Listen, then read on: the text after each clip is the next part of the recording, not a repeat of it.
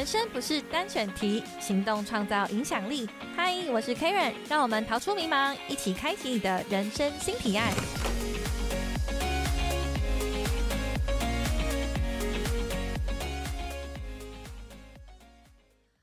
嗨，欢迎回到人生新提案，我是 Karen。这一集节目，我们邀请到了一位超级斜杠、超级跨界的来宾。我们先听听他的背景哦，他是从台大电机系转学到台大医学系，还曾在台大医院担任复健科总医师。在制作病历的时候啊，他发现哦，系统的资料好复杂，还需要手打建档。让医师呢花了许多时间。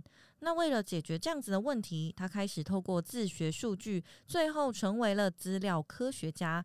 现在啊，担任了《天下》杂志的数创部资料科学家，同时还开立了诊所。今天我们将与他聊聊多元身份的学习。让我们欢迎吴培生老师。嗨，医师你好。哦，凯伦跟各位听众大家好。那医师的这个背景哦，非常特别，因为是台大这个电机系，然后再转到医学系。哎，没错。现在既然是资料科学家，嗯，你可以稍微帮我们分享一下，说这几个身份你的学习历程是怎么样吗？嗯，好，呃，我有时候我在思考我自己在做的事情啊。虽然很多人会用我的职称去认识我，比如说哦，你是吴医师，哦，你是那个呃 data scientist，或者是哦，你是那个 data team 的主管这样。可是我自己在看这件事情的时候，我比较像是。呃，如果我说我在做什么，我比较像是去启发别人的可能性，让他们知道说，其实他们可以做更好的自己。我比较像是在做这个，所以只是刚好今天我在临床上，我用我的方法，去让我的病人看见他们的进步，所以他们就会更健康。然后我在呃天下里面，我刚好帮助 data team 的成长，然后让他们有更有创意，这样子更有那个就是创造性。嗯，所以说你觉得你在本质上做的事情是一样的，就是帮助他人成长这件事情。那我回头先来问一下，因为大家可能不太清楚，说哎，佩森医师之前是什么状况下从这种医学，然后接触到 data 的部分，是不是发现说在医学当中要手写病历很麻烦？它是什么过程呢？好，OK，很多人问我这个，然后甚至有人问我说：“哎，你是不是看得很准啊？一开始就知道要走 data 这样？”我就说：“没有，没有没有，其实事情没那么复杂。其实一开始很简单，就是一开始的时候，嗯，我在临床的 practice 里面，我们常常要写很多的记录，然后可是有时候跟我觉得我在临床上提供价值的方式好像有点违背，嗯就是因为其实病呃。”医师应该是要呃，比如说发现病人的问题，然后让病人可以解决他的问题，让他更健康嘛。可是我发现我一天的工时里面有超过一半以上的时间，其实都在 copy and paste。比如说我从各种的地方，比如说病例啊，或者是那个检验记录啊，或者是呃，比如说其他的摘要，然后就把所有东西都兜起来之后，然后只为了得到一个有及时更新的 list，然后拿来照顾病人。所以我后面其实才是用那个来照顾病人。那我就觉得说啊。这很累赘。那因为我其实我在呃医学系以前，我其实是电机系的。对对。所以我我我就觉得我的这个总觉得好像有个声音告诉我说，应该有更好的方法可以解决这件事情。嗯嗯。所以那时候我就想说，好，那我那既然这个系统是 Web based，那我可以怎么做？他说，哦，你可以写爬虫。哦，爬虫，OK，那我要用什么东西可以写？哦，用 R 可以写。好，所以我就开始去接触，说，哦，好，来学 R 来写爬虫。然后最后发现，我就呃，当时那差不多是我第一年做医师的时候，然后那时候就呃，刚好大数据很流行，然后 data science 很流行，所以我就就这样栽进去了，我就想说好，这很有趣，我就开始进行这样子。嗯嗯，那所以它最后是有套用在整个台大医院系统里吗？还是说是在你的科别里面，大家有套用这个 工具？这个过程很有趣哦，就是嗯。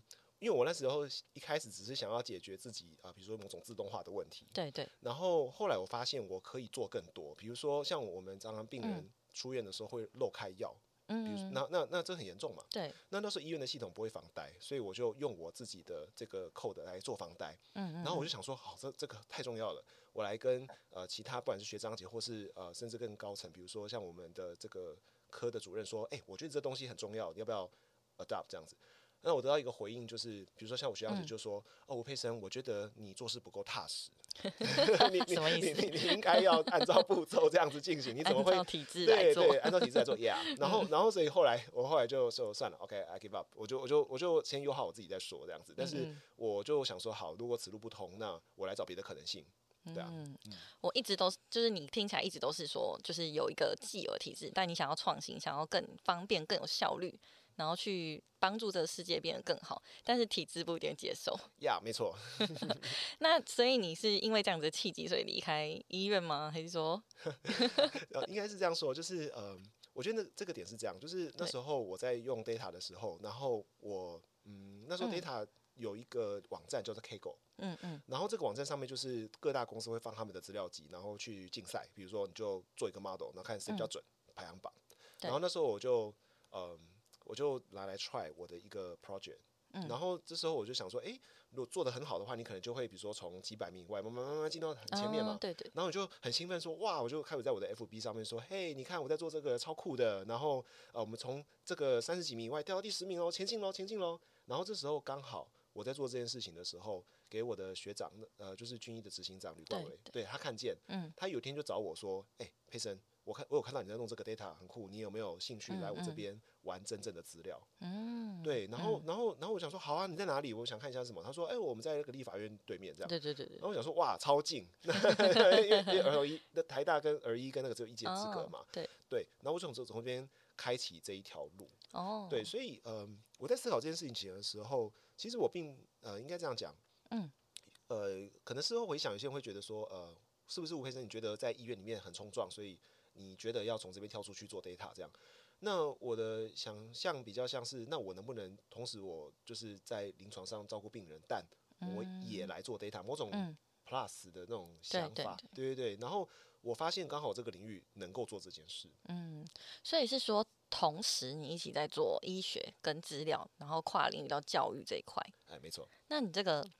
通常我们在学习的时候，大部分人可能会觉得说，我在单一领域然后学到精就已经差不多，就是能力极限了。但是你的领域就是先电机，然后医学，再到教育。像这几种跨领域的学习，要怎么样子精进自己的能力？还是说，就像如果以我来说，我我可能就只懂某个领域的东西。那针对其他人也想要跨领域，而且每个领域都做得好，有一些成就的话，它有什么关键吗？我觉得其实，在想这件事的时候，我认为其实第一步要克服的是焦虑。嗯，其实一般人可能会觉得说，哎，不对啊，你应该是比如说，我就找个什么课程，然后我就呃赶快找一个什么东西，然后呃我全部都学完，我才可以开始什么之类的。可是其实我觉得第一步要克服的是焦虑，什么意思呢？你其实不用很完美，嗯，你也不用找一个很完整的东西，你只要先呃先学会这个游戏到底怎么玩。玩的很烂无所谓，只要你持续有进行就好。嗯，所以像我觉得我自己在跨入 data 的时候，一开始我在 approach，其实我并没有想太多，我也没有要，比如说哦，我就是学这件事情，我就是几年内我就要拿来赚钱，拿来成为我第二个 career，no，没有，纯粹只是因为这件事情，哎，我觉得对我手上有帮助，然后刚好现在呃。像 data 就是可以用线上课程学嘛，所以白白天当作业师，晚上护理站就变成我的这个拿来 run data 的地方，对对。然后，然后刚好这件事可以，然后我就先从觉得有趣开始。那我觉得其实，在展开任何新的领域的的时候，不用给自己。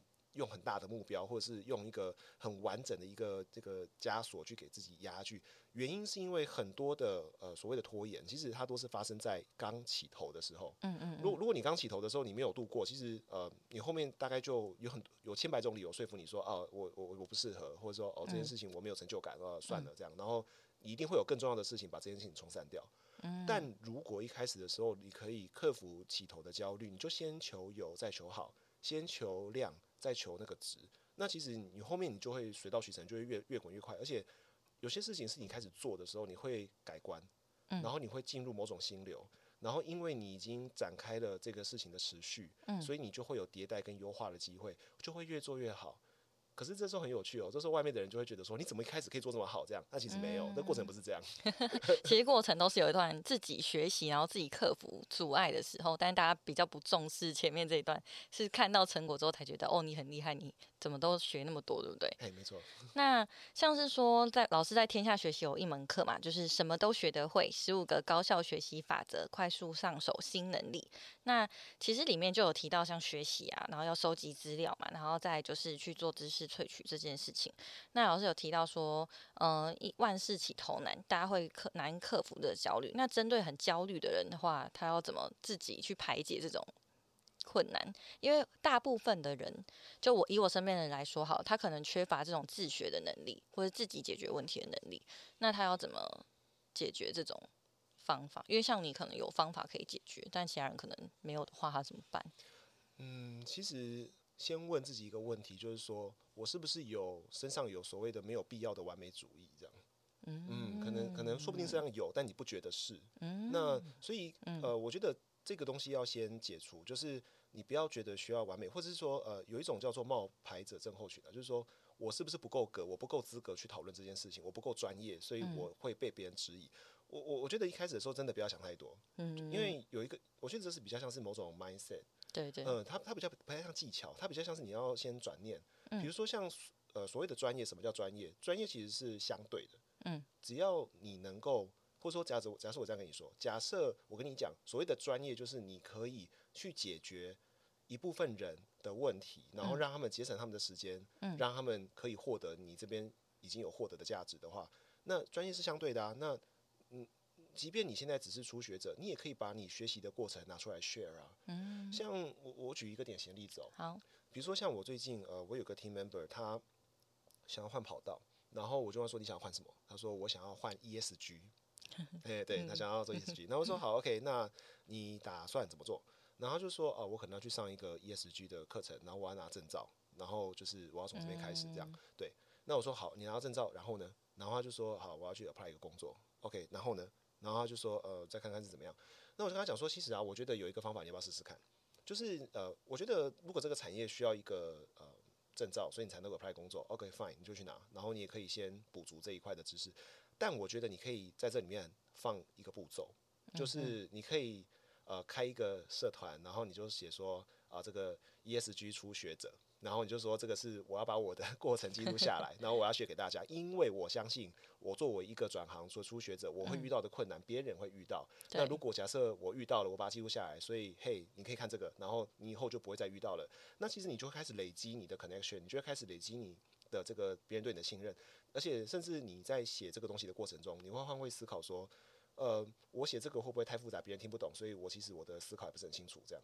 嗯，对对，所以你的你的学习就就迭代了，你因为做这个输出就会变得更好。嗯，对，然后然后甚至你可以回顾回来说，哎，三个月前我竟然写这个东西，然后说，呃，我这个想法还不够完整，或者说，哎，这个想法其实可以更可以更好，我要怎么去去重新整理，重新再迭代我原本的想法。嗯，然后然后整件事情就会就会转起来。对对，然后所以到后面回答到刚刚那个就是。如果他问我，如果他说哦，我 apply 工作，然后呢，我就说，嗯，如果是我，就会觉得说，哎，不会啊，你已经累积一个 connection 了，所以之后你就会知道这个里面的的新的机会在哪里，甚至别人看到这个，他就会告诉你这样，嗯，然后然后你就你就 build 一个新的 network，然后你才会，就是我觉得这个比起自己苦读或者自己蹲着，我觉得这个效率高非常多，对对对，对，然后这个刚好其实就是对应到这个刚刚凯伦提到，就是我们的课程里面有提到 COD 这四个步骤，对，因为。我们所谓的 COD 其实就是 capture 把东西写下来，然后 organize 整理，然后最后再 distill 把它浓缩，或是用自己的话重新再讲一遍，最后再 express。那 express 其实不只是呃教别人输出或是什么的，其实包含扩散，包含去呈现，这些都算。嗯，对，所以等于说这个轮子要用这个方式转，但我觉得很多人在做这件事情的时候，他不是一个采取一个比较。主动 proactive 的角色，它比较像是一个被动的，就是说我今天只要花时间蹲在这边听人家讲完一遍，然后或许通过一个检核吧，然后就就就算完成这样。但我觉得非常可惜啊，因为其实有很多的价值都这样 lost 掉。嗯嗯，我也是觉得，就是如果我学一个东西，然后输出最后一个成果，比如说文章也好，或是图片也好，那我可能学习或记忆力的这件事情会比较久一点点。那老师在这一堂课还有提到一个，就是制定自己的游戏规则这件事情。那因为像我就是一个比较。会把别人的事情放在优先的人，我可能是因为我做这种公关啊、媒体啊相关的，所以遇到大部分都是说别人有难的时候、有危机的时候去处理，所以就很习惯说于公于私都是把别人事情放在前面的人。那不晓得老师说你的制定游戏规则，你自己有什么样子的原则？因为除了我之外，其实有很多人这种小毛病。接到 line 就赶快回啊，接到信用赶快回啊，这种小毛病。但是其实，呃，大家都知道，人生最重要的就是自己嘛。那像老师这么专注学习，然后效率也很高，那你怎么看待？还有你怎么做制定游戏规则这件事？嗯，我觉得像这个部分呢，嗯，我先从一个故事开始说好了。好，嗯，就是呃，大家都知道有些产业是很竞争的嘛，然后它也很高标准的要求。比如说我以空姐或是这个航空业为主，好了，像。航空业比较什么？服务的速度、价格实不实在，对不对？对。然后，然后，然后那个品质这些，可是嗯，可是如果我今天我告诉你，其实有一种产业，它呃几百年来都没有变，嗯，但是它的价格非常非常的高，高的离谱。嗯然后，然后它一成不变，但是大家还是对它就是非常的，嗯就是它可以决定今天不卖给你，你还会非常痛苦，然后你就说拜托你卖给我这样。嗯，那有什么产业是这样？有，比如说像是瑞士钟表业，哦，哦，或者是像那个那个劳力士的手表，就是绿水怪这种，排了五六年、十年，法拉利之类的，对之类的，对对对。那你会想说，那为什么会这样？嗯嗯嗯，因为他让这个 waiting 这件事情觉得理所当然，哦你在这个 waiting list 上可以等。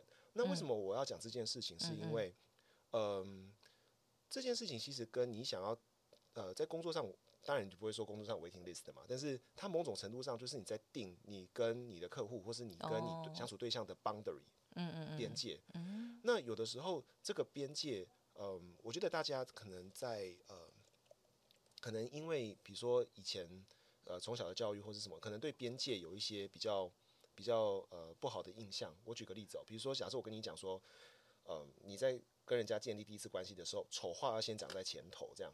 啊，可是可是我想必有些人可能会反对嘛，就会说会很焦虑啊，就会说你怎么可以丑话讲在前头？客户都被你吓跑了，没有客户这样。嗯嗯诶，可是如果我告诉你说你是有意刻意这样做，所以最后可以，呃比如说你可以接受你讲丑话讲在前头，所以后面他跟你建立的关系是很好的，然后他的毛利会高。假设观念是这样子呢？嗯因为很多其实我们在跟别人相处的时候，boundary 没有讲清楚，那个关系是不稳固的。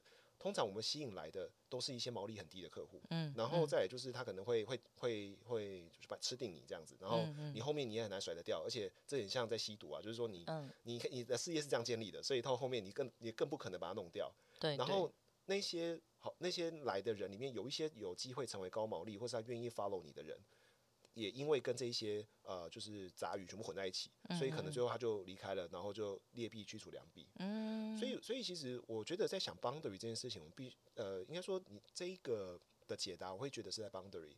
那我觉得观念是这样，我们在跟别人建立 boundary，其实是在建立我要维持什么样跟别人健康的关系。嗯嗯嗯，我觉得也要用这个方式去去思考。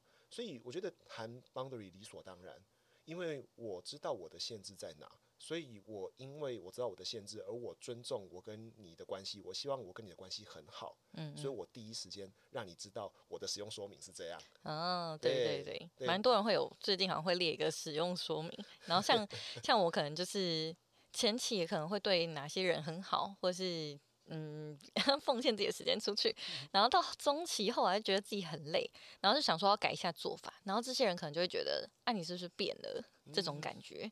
对啊，但是在制定游戏规则上，然后跟人家配合，然后你你会更舒服。我觉得就像制定合约的那种感觉，只是说因为游戏规则它比较嗯、呃虚拟，或是一个 别人不配合，好像会破坏关系这样。所以我觉得蛮喜欢老师在就是课程里面提到制定游戏规则这件事情，它有点像是把头这件事情梳理清楚，那后续关系建立上，甚至学习或者是嗯与他人建立关系就会变得比较舒服。那另一个是课程当中还有蛮大篇幅在讲建构知识，然后再再达到知识复利这件事情。知识复利在这两年就是一个蛮蛮大的议题，然后个个人品牌啊也可以就是透过知识复利跟建构这件事情，然后好像会有拥有一个新的收获跟新的人生。像以我自己来说，就是我也蛮幸运在正职工作的时候有出书跟开线上课程的经验。不过，其实在这之前，我是没有发觉自己有什么技能可以交给别人，或是让他成为我学习后会产生的额外的复利的效果。那种感觉啊，比较像是说我活在一个舒适圈，但是有人跟我说：“诶，你这方面好像还不错，就写作这件事情。”嗯，因为我写作速度可能稍微比较快一点，比较可以抓到重点。然后是别人告诉我，我才知道说好像可以跟大家分享。那如果是有一些人他完全不知道自己怎么样子可以探索自我，然后去建构自己的知识复利的话，老师有没有什么样子的呃探索自我，或是去建构自己知识系统的这种方法可以跟大家分享？嗯其实我觉得每个人都有他自己独特的地方，嗯因为这个这其实很正常，因为只要我们活着，我们就是不断的一直在接受输入跟输出，嗯嗯，所以你一定会累积东西，只是你不知道你的东西到底，呃，就是说你要怎么样去把它包装出去，然后嗯你要卖到什么样的对象，不知道。我觉得其实大家少的只是这件事情，对，因为呃，我举个例子哦，像我自己在 coaching 我自己的 team member 的时候，我有收到一个很有趣的一个疑惑，然后我相信这个疑惑应该不是只有 data team 特有，应该每个人都会有。对，就是他问我说：“哎，佩森啊，我跟你说，我在这边这家公司我待了四五年了，然后我很熟悉这家公司的资料，我也很熟悉那它里面的系统什么的。那我会不会十年后，如果我还在的话？”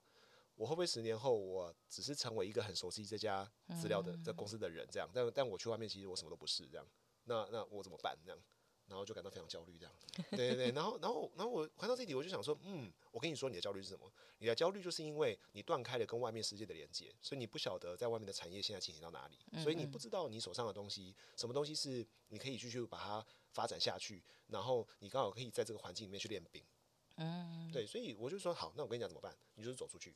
你就是去外面去连接，去收集更多，改善你的输入，好，参加一些 community 一些社群，然后呃去跟他交流，有输入就做输出，去分享，去呃重新的这个优化你的想法，嗯，然后而且最好是把这个过程记录下来，嗯，对，所以其实我觉得到后面，呃，从这个角度来看，呃，其实我们又回到我们一开始讲那个 COD，对对对，其实你会发现，呃，我们人很有趣哦，就是说假设。物质上，我们必须要透过吃来维持我们的能量，所以我们才有才有生命的话，其实我觉得我这个是指身体嘛。可是我觉得我们的大脑其实也是，我们每天都在这个 consume information，就是我们一直在吃各种资讯来来来活着。那所以很多的这种，不管是自己职业上，或者是说工作上，或者是呃，我不要说那正式的职场，就说在家庭里面，其实也是，就是生活上很多疑惑，其实都是一个 input 跟 output 的问题。对对对对对。然后如果从这个视角去切的话。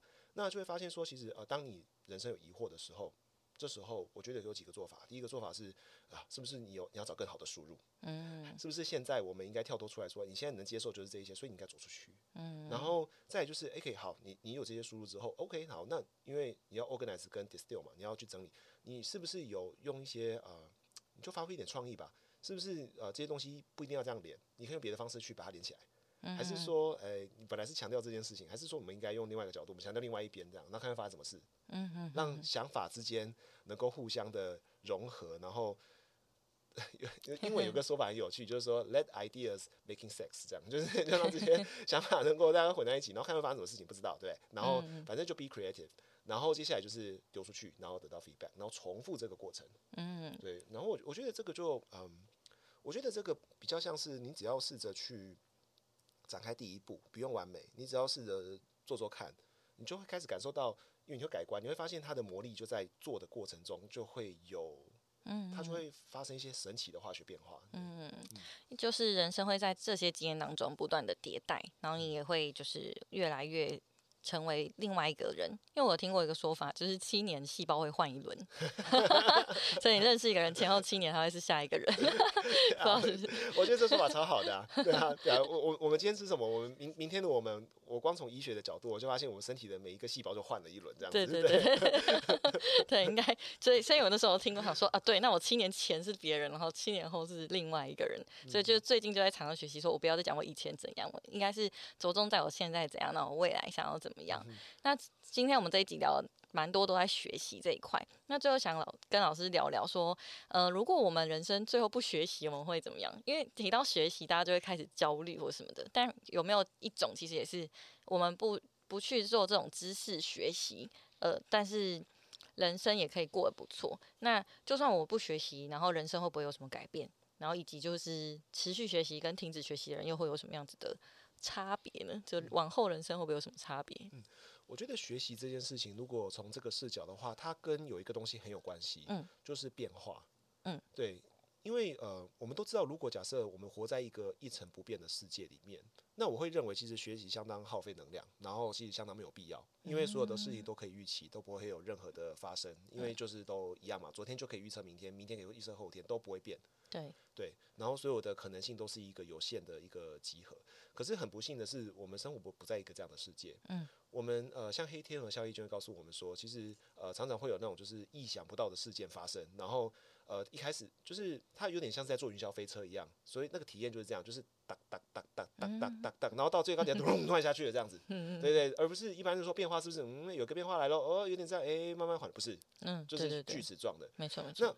如果假设我们活在一个变化如此大的世界里面，不无论是投资，无论是人生，无论是呃各种的事情，那我们要怎么做才不会变活得很脆弱？嗯那我觉得学习就是一个最好的方式，嗯因为学习你就允许你的人生，允许你本身是有弹性的，允许你是可以迭代的，允许你是可以改观的，你是可以改变的，你是可以适应的。那这时候从这个角度来看的话，学习比较像是某种 skill，嗯嗯它比较像是某种呃手段，就是说我透过做这件事情，我做得很好，所以我可以适应改变，我不怕改变，我拥抱改变。对，那嗯、我我觉得这个部分的话，从这个角度来看，嗯、在一个变化中的世界里面，其实保有学习的技能的人，我相信其实是呃比较能够活得比较快乐啦。因为如果假设这个部分比较弱的话，或者说甚至是不想要做这件事情的话，那反而我们会变得抗拒改变。那抗拒改变，其实呃，我们知道很多事情是我们不能掌握的。这时候，一旦很多无法掌握的事情一直不断发生的时候，我们都知道会发生什么事，我们就会发生习得无助，我们就开始很害怕，然后焦虑，然后这件事情就无限循环，然后甚至会变成某种叫做自我实现预言，就是说我就是因为这件事情不好，所以我就一定会怎么样，所以因此我就更不好，所以就更不怎么样，所以你看吧，我就是不好。嗯对，我们就掉入某种无限的一个漩涡。那那我觉得我们现在是可以选择，我们不要这样，我们我们就拥抱这件事情，我们就接受这件事情，然后嗯我们来开始行动，来想点办法，这样。好，那今天非常感谢老师在这一集跟我们分享蛮多关于学习的方法，然后自制定自己的游戏规则，然后以及往后人生，其实我们可以去适应变化这件事情。然后学习的话，我们就可以对人生越来越有掌控的能力。那如果想要找到老师的课程的话呢，我们可以上天下学习有一门课程叫“什么都学得会：十五个高效学习法则，快速上手新能力”。那这是由吴佩生医师老师，好太多 title 了，还有资料科学家所开设的一门课，我觉得非常的棒，然后欢迎大家可以购买。好，那我们今天非常谢谢老师。好，谢谢。